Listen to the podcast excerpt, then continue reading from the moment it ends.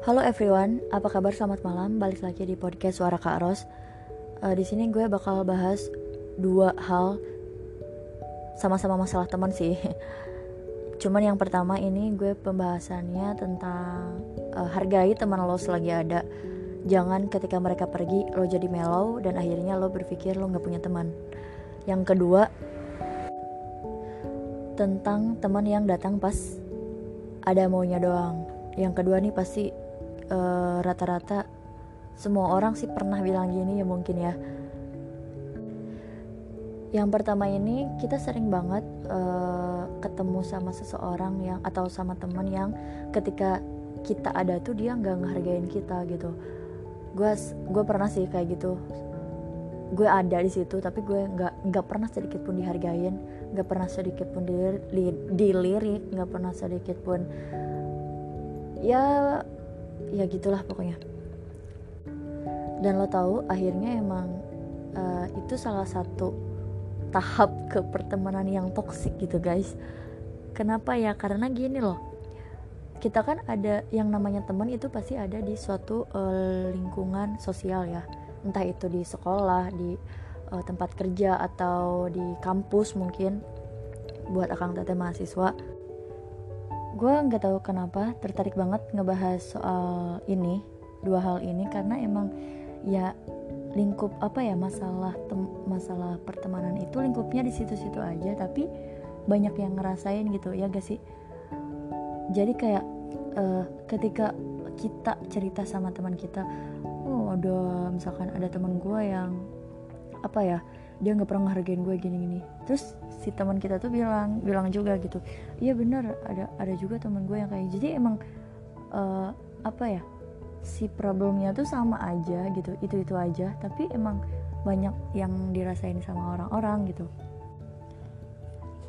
Kita tuh perlu tahu nggak um, ngehargain orang yang ada di sekitar kita sekarang yang jadi teman kita sekarang yang jadi orang yang selalu nyemangatin kita di kelas mungkin di kampus di mana itu pokoknya.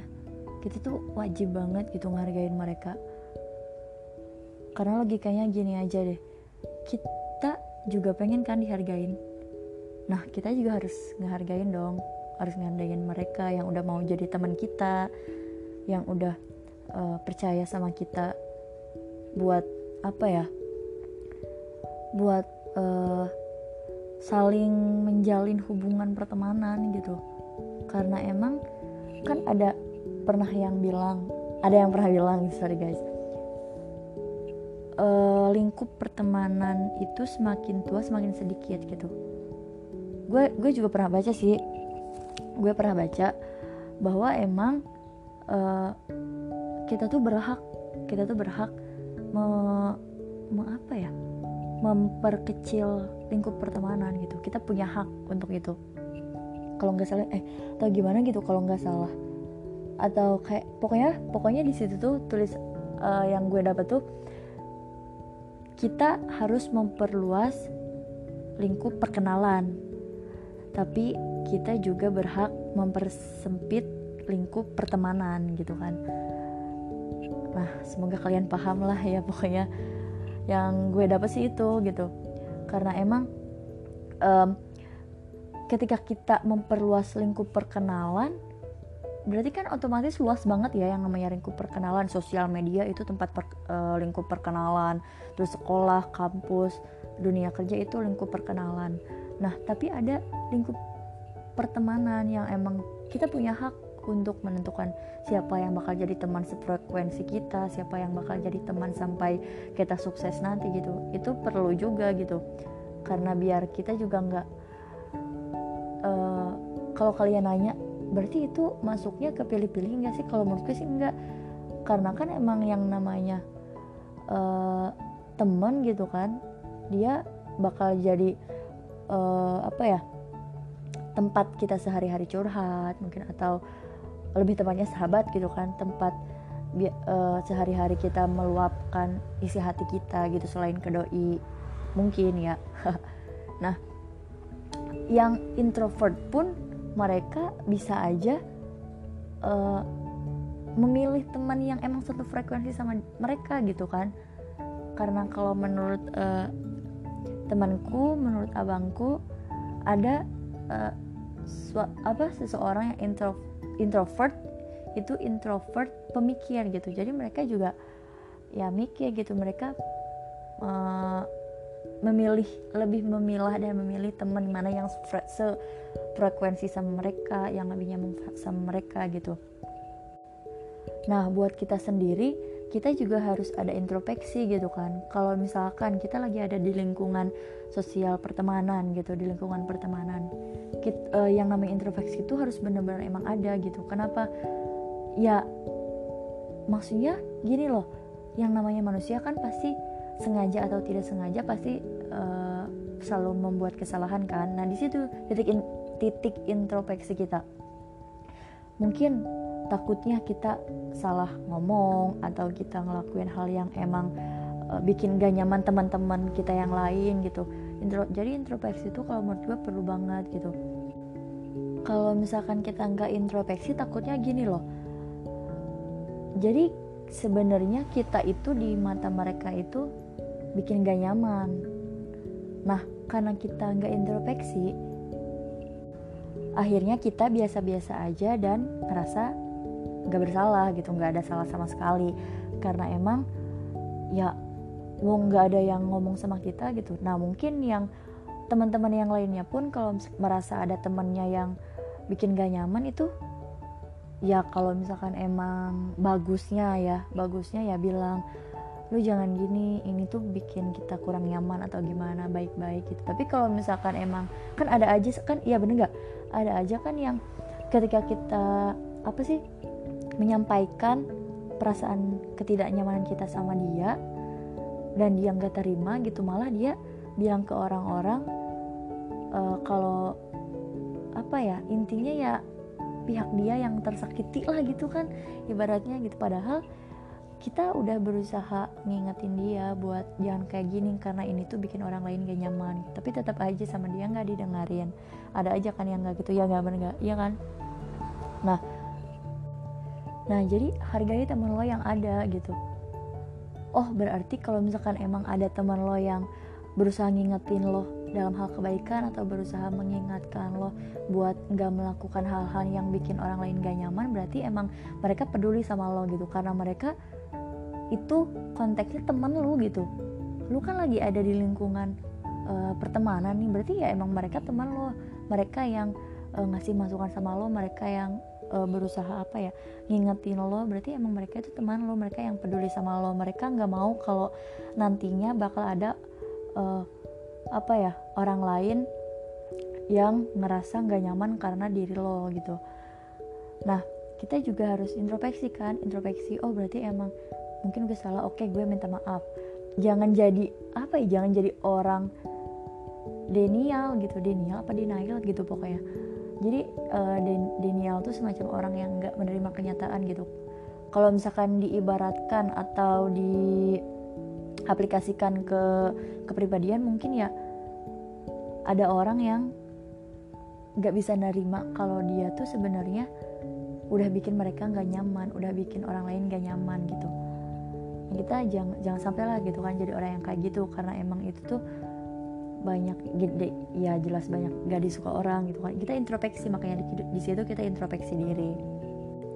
Takutnya gini loh ketika akhirnya pertemanan lo makin toksik sama mereka uh, ketika pertemanan kita toksik sama mereka akhirnya mereka pergi dan kita malah melo akhirnya kita mikir sendiri uh, me, apa ya menyimpulkan sendiri gue nggak punya temen gitu kan. Padahal temen lo banyak temen lo tuh segudang mungkin ya misalkan.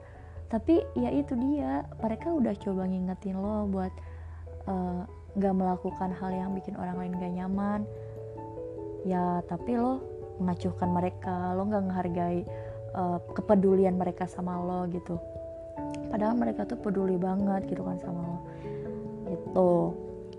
Nah kalau hal yang kedua nih masalah teman datang pas ada maunya doang.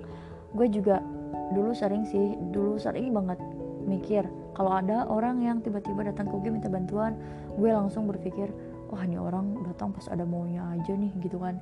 Tapi ketika makin dewasa umur makin bertambah terus apa ya kita juga semakin ada istilah gini loh semakin kita sering berkomunikasi atau berkumpul atau berkem, atau berteman dengan orang-orang yang baik yang lebih dewasa dari kita uh, yang ilmunya lebih tinggi dari kita. Jadi yang informasi-informasi yang bagus yang baik pun bakal sampai ke otak kita gitu.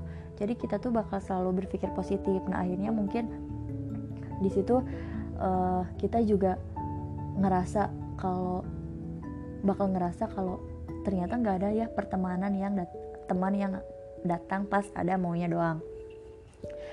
Kenapa? Karena menurut gue sih berarti ketika ada orang yang datang ke kita de, e, minta bantuan berarti dia percaya dan apa ya mereka memilih orang yang tepat gitu untuk mereka jadikan tempat meminta bantuan gitu kan.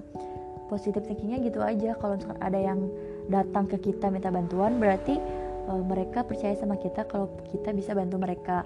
Dan kitanya pun sebisa mungkin gitu kan kalau kita bisa bantu ya bantu. Kalau misalkan kita nggak bisa bantu yang bilang aja aku nggak bisa bantu masalah ini gitu kan. Mungkin kamu uh, bisa cari bantuan ke si A misalkan. Kita juga kasih referensi lagi ke dia biar uh, apa ya kalau kita nggak bisa bantu ya dia bisa minta bantuan ke orang lain gitu kan gitu. Kalau menurut gue sih nggak ada temen yang emang datang pas ada maunya doang.